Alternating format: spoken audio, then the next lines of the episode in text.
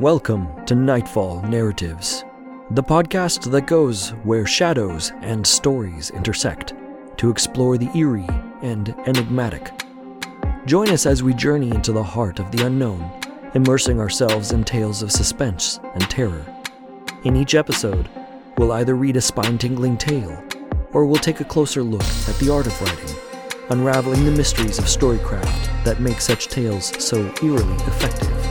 So, sit back, relax, and feel the embrace of the mysterious as we embark on this journey into the heart of the night.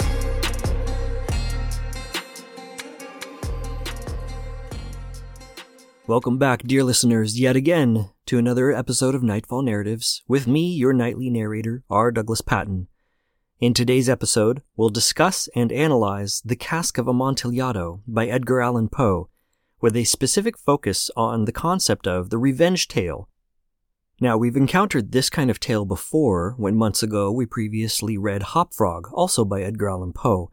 However, within that story, we focused on the archetype of the trickster, and for good reason.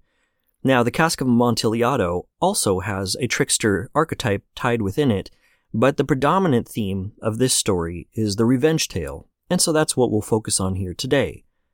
Now, let's delve into Edgar Allan Poe's classic tale, The Cask of Amontillado, and explore the concept of the revenge tale, both psychologically and from a literary perspective. This story is a true masterpiece of Gothic literature, known for its dark and chilling narrative. From a psychological standpoint, this story has five main layers that unfold in the tale. We have Montresor's motivation, deception and manipulation, sadistic pleasure, the unreliable narrator, and the burden of guilt. So, firstly, Montresor's motivation. At the core of the story is the psychological motivation driving Montresor's actions. He has nursed a grudge against Fortunato for an unspecified insult and this deep seated anger fuels his desire for revenge. This taps into a fundamental aspect of human psychology the need for vindication when one feels wronged or humiliated. Montresor's obsession with revenge highlights how such emotions can fester and consume a person's thoughts over time. Next, we have deception and manipulation. Montresor's ability to manipulate Fortunato into the catacomb is a prime example of psychological manipulation. He preys on Fortunato's pride as a wine connoisseur, exploiting his ego to lead him into the trap. This aspect of the story underscores how revenge often involves a psychological chess game, where the avenger seeks to control and manipulate their victim. Then we have sadistic pleasure. As the story unfolds, we witness Montresor deriving a dark, sadistic pleasure from Fortunato's suffering. He takes delight in seeing his victim's fear and panic, even going so far as to taunt him as the walls close in. This taps into the unsettling aspect of human psychology, where some individuals can find satisfaction in the suffering of others, particularly when seeking revenge. And then we have the unreliable narrator. Montresor narrates the story himself, making him an unreliable narrator. This adds a layer of psychological complexity to the tale. It's unclear whether the events occur exactly as he describes them, or if they are distorted by his own psyche. This element of unreliable narration invites readers to question Montresor's mental state and the validity of his perspective. And finally, there's the burden of guilt. This is the last layer of psychology within the story. The story concludes with Montresor confessing his crime after many years, revealing that he has been haunted by guilt. This showcases the psychological consequences of seeking revenge even though Montresor successfully enacted his plan, the weight of his actions has taken a toll on his conscience. It highlights the notion that vengeance can carry a heavy psychological burden for both the avenger and the victim. In essence, the Cask of Amontillado is a psychological exploration of the complex emotions and motivations that drive revenge. It delves into themes of anger, manipulation, sadism, guilt, and the enduring psychological impact of seeking retribution. And Edgar Allan Poe's masterful storytelling invites readers to peer into the minds of its characters, offering a glimpse into the dark and intricate aspects of human psychology within the framework of a compelling revenge tale. From a literary standpoint, Amontillado is a literary gem that brilliantly showcases the elements of a classic revenge tale, and will focus on the five literary structures used by Poe for this chilling tale. And they are plot and structure, atmosphere and setting, irony, symbolism, and psychological depth. So, first and foremost, we have the plot and structure. The story follows a classic revenge narrative arc. Montresor, the protagonist, is nursing a long held grudge against Fortunato, the antagonist. As the plot unfolds during a carnival in Italy, Montresor lures Fortunato into the catacombs beneath his palazzo, where he seals him behind a wall to die. The plot is meticulously structured, with a clear setup, rising action, climax, and resolution, creating a suspenseful and satisfying narrative. And then we have atmosphere and setting. The story's setting, the dark and eerie catacombs, serves as a metaphor for the sinister nature of Montresor's revenge. Poe masterfully employs Gothic elements to create an oppressive atmosphere that adds to the sense of impending doom and the catacombs' dampness, the jingling bells of Fortunato's jester attire, and the motif of Montresor's family motto, Nemo me impune lacessit, or No one insults me with impunity, all contribute to the story's eerie ambiance. And then we have irony. Irony is a key literary device that Poe employs. Throughout the story, readers are privy to Montresor's true intentions, while Fortunato remains oblivious. This dramatic irony adds depth to the narrative, increasing the reader's engagement and creating a sense of dread as Fortunato unknowingly walks into his own fate. Then we have symbolism. The cask of Amontillado, a rare wine, serves as a powerful symbol. On the surface, it's the bait Montresor uses to lure Fortunato into the catacombs. However, it also symbolizes the deceptive and deadly nature of Montresor's revenge. It's as if Fortunato is enticed by his own downfall, a metaphorical cask of destruction. And then finally, we have psychological depth. The story offers a glimpse into the psychology of revenge. Montresor's obsession with vengeance and the elaborate planning he undertakes reveal the depths to which one can sink when consumed by thoughts of retribution. His narration of the events, particularly the confession at the end, adds a layer of psychological complexity to the tale, leaving readers to question his mental state and his motivations. So, in summary, The Cask of Amontillado is a literary masterpiece that masterfully weaves together elements of the revenge tale genre. Through its carefully crafted plot, atmospheric setting, dramatic irony, symbolism, and psychological depth, Poe creates a story that not only entertains, but also prompts reflection on the darker aspects of human nature, as well as the consequences of seeking revenge. It remains a quintessential example of a revenge narrative in literature, captivating readers with its timeless themes and literary craftsmanship. So now, let's go ahead and take a peek under the hood of the psychology behind revenge and take a look at its natural consequence, the burden of guilt. Revenge is a powerful and complex emotion that often stems from feelings of anger, humiliation, or a perceived injustice. And I do say perceived, because not all injustices are actual. When someone feels wronged, their natural instinct might be to seek retribution as a way to restore a sense of justice and balance. And it can provide a fleeting sense of satisfaction, as well as vindication, a feeling of getting even with the person who has harmed them in some cases, revenge can be driven by a desire to regain a sense of control or power, especially if the person seeking revenge feels powerless in the face of the perceived wrong. However, revenge is a double edged sword. Keep this in mind. While it may temporarily provide a sense of gratification that is very fleeting, it can also have profound psychological consequences as well. Engaging in vengeful acts can lead to a cycle of hostility and conflict perpetuating negative emotions and potentially damaging relationships. It can even damage generations, as, like in Romeo and Juliet, for example, where the two families have a long history of retribution and vindication and vengeance against each other. Moreover, the pursuit of revenge can consume a person's thoughts and energy, leading to a preoccupation with negative feelings and actions that may not bring the expected closure or satisfaction.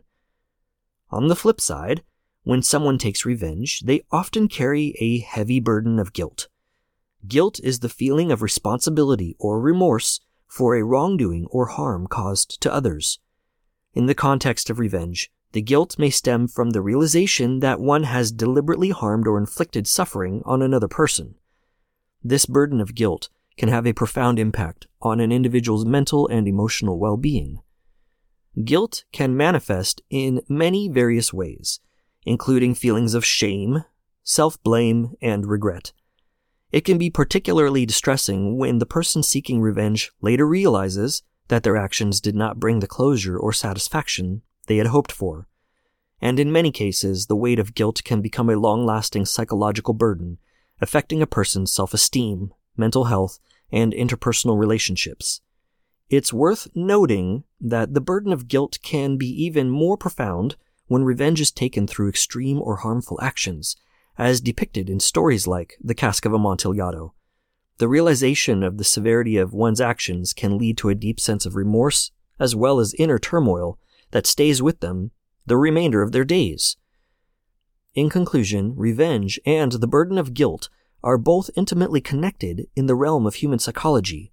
While revenge may initially offer a sense of satisfaction and justice, it often comes with a very steep psychological cost. The burden of guilt can weigh heavily on an individual's conscience, affecting their mental and emotional well being. It serves as a cautionary reminder of the complex and often damaging interplay between the desire for revenge and the emotional consequences that follow. So, now let's talk about how to use the concept of revenge in writing your own stories. Writing a horror story with a revenge theme can be incredibly gripping and emotionally charged. And here are some instructional tips for us as writers looking to utilize the revenge story in our horror writing. And for us here now, I have 10 different tips to share. We have 1. Developing a compelling motivation. 2. Building complex characters. 3. Establish a vivid setting. 4.